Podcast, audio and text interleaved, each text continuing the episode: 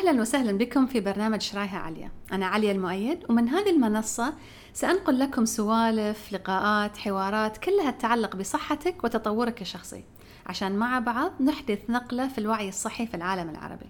طبعا ما في داعي أذكركم أن المعلومات اللي تسمعونها هني لا تغني عن استشارة صحية مع مختص لأنها للتثقيف العام فقط وليست للتشخيص أو العلاج.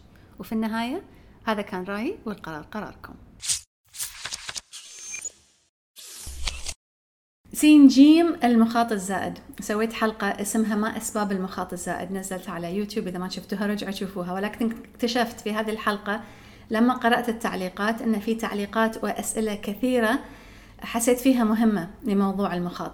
فحبيت أن أجاوب لكم على هذه الأسئلة في هذه الحلقة اليوم أسئلتكم من التعليقات. ولكن إذا ما شفت هذه الحلقة ارجع شوفها أول اسمها ما أسباب المخاط الزائد وبعدين ارجع لهذه حلقة السينجي فبعض الأسئلة المتكررة اخترت أنا بعض الأسئلة المتكررة من هذه الحلقة اللي نزلت في التعليقات. بعض الأسئلة المتكررة تكلمت أنا عن الجلوتين وأن شلون القمح والجلوتين ممكن أنه يزيد المخاط في الجسم. فوصلتني أسئلة كثيرة أن هل البرغل جزء من, من هل البرغل قمح؟ هل البرغل يحتوي على جلوتين؟ هل الفريكة؟ هل المكرونة؟ هل الكذا؟ فضروري جدا آه، في حلقة سويتها عن الجلوتين عن الحبوب اللي تحتوي على الجلوتين. ولكن ضروري جدا في هذه الحالة أنك أنت تبحث عن الحبوب التي تحتوي على الجلوتين وتبحث أيضا عن الأشياء اللي هي قمح وإحنا ما عارفين أنها هي قمح.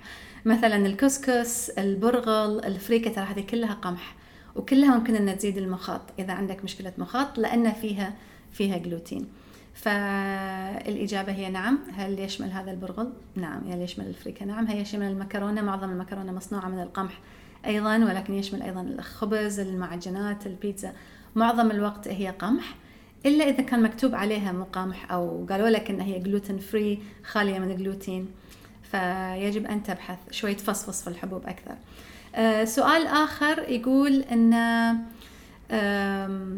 إن هل آه هل ممكن أن أنا يصيبني احتقان جيوب من الرز؟ مع أن الرز ما فيه جلوتين. والإجابة هي نعم. إذا شفتوا في في الحلقة أيضا ذكرت أن في آه، بعض العوامل اللي هي تتكرر فإن مثلا الأشياء اللي عادة تسبب مخاط الحليب والجلوتين وهذه الأشياء المتكررة الذرة يمكن مشتقات الصويا. ولكن بعدين ذكرت أن أنت تشوف بنفسك ممكن في أشياء أنت تتحسس منها ما يتحسس منها غيرك. ففي بعض الحالات وحدة ذكرت إن هي تتحسس من الرز وإنه يسبب لها مخاط. فهي بنفسها اكتشفت. فالإجابة هي نعم. ممكن إنه يكون من الرز أيضا. في حالتك أنت. معظم الناس ما يتحسسون مو ما يتحسسون ما يسبب لهم الرز مخاط. ولكن ممكن إنه يسبب لك أنت إذا أنت تتحسسين منه أو إذا أنت زدتي في استخدامه في الآونة الأخيرة.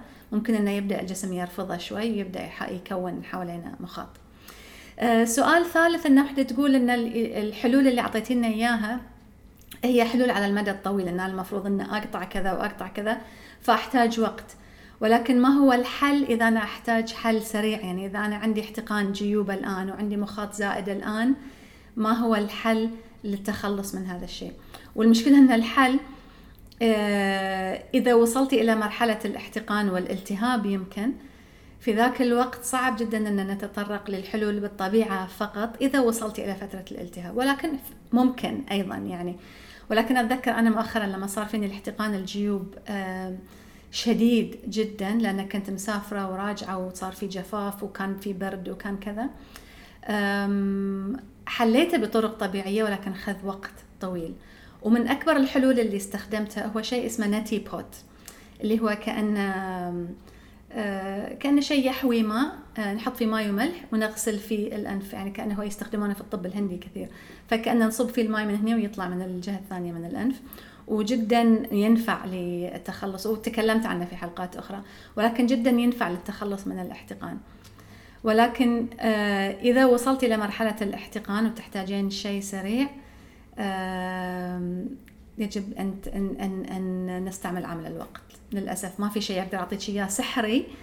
آه، إلا إذا هو كان دواء. طبعا كل الأدوية فيها مضاعفات. فإذا نريد أن نتفادى الأدوية ممكن أن نستخدم الأشياء الطبيعية ولكن نحتاج وقت.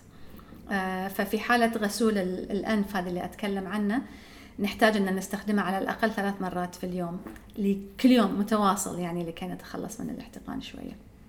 سؤال. آه ما أتذكر الحين ثالث ولا رابع. ولكن في أشخاص يقولون إن أنا تخلصت من كل آه تخلصت من الألبان تخلصت من القمح وكذا ولكن ما زال فيني احتقان. في بعض أنواع الاحتقان الجيوب اللي تصير أو المخاط الزائد إنتاجية المخاط تزيد في الجسم لما يكون في مشاكل في المعدة وفي الجهاز الهضمي لما يكون في مشاكل في المريء يكون حرقان في المعدة آه، يكون سوء هضم أو عسر هضم في الجهاز الهضمي عامة ممكن إنه يسبب زيادة في الاحتقان.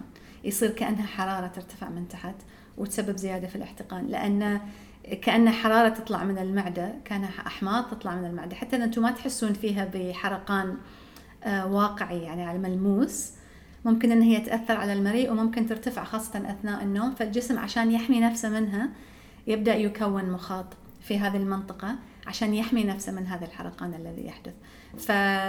فمهم أن إحنا نحل المشاكل الهضمية. كل شيء مربط في بعض. فمهم أن نحل المشاكل الهضمية عشان نتخلص من مشكلة الجيوب. وعندي دورة كاملة عن اسمها دورة القولون العصبي. أتكلم فيها عن كل المشاكل في الجهاز اللي تصير في الجهاز الهضمي اللي على المدى الطويل تساعدك في الاحتقان المتكرر إذا لا علاقة له آه، بأكلات معينة. مهم جدا. سؤال آخر واحد يقول أن أنا ما عندي احتقان ولكن عندي سيلان في الأنف. سيلان في الأنف عادة لا علاقة بالحساسيات. فتشوف أنت شنو عندك حساسية منه ممكن من الغبار ممكن من أكلات ممكن من آه، أي شيء في البيئة حوالينك هذا عادة يكون حساسية. سؤال يقول أنا ما عندي مخاط ولكن عندي جفاف شديد في الجيوب. الجفاف الشديد في الجيوب عادة يكون أنا الحين قاعدة أعمم أنا ما أعرف عنكم شخصيا ولكن عشان لأن الأسئلة نزلت.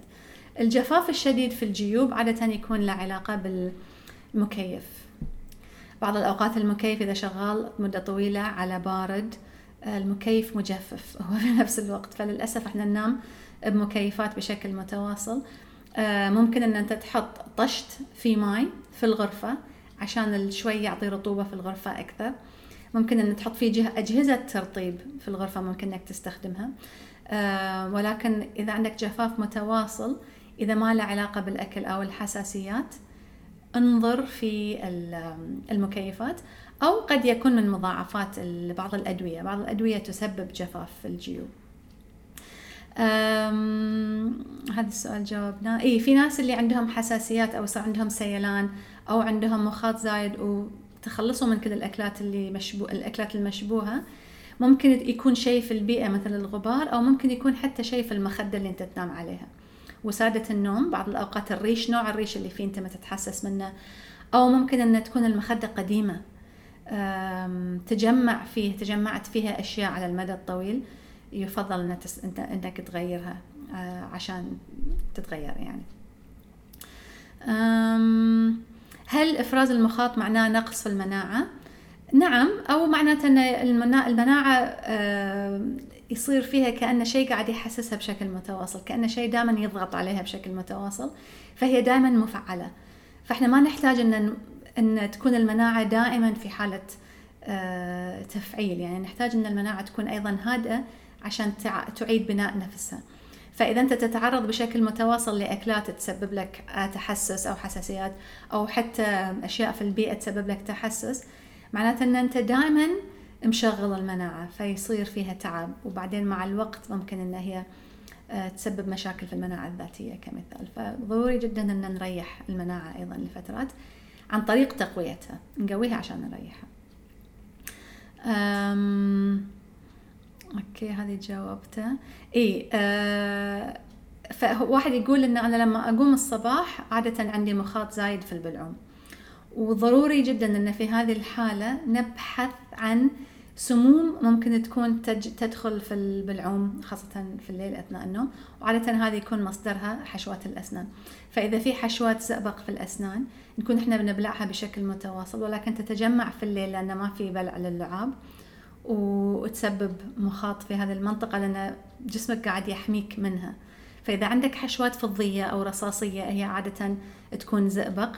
أي شيء لونه غامج أو رصاصي أو فضي يكون حشوات زئبق تحتاج أنها تستبدل بحشوات بيضاء أأمن. ويفضل أنك تبحث عن طبيب أسنان خبير في استبدالها لأن وقت الاستبدال إذا هو ما عرف شو يسوي ممكن أن أنت تبلع منها أو تستنشق منها أكثر.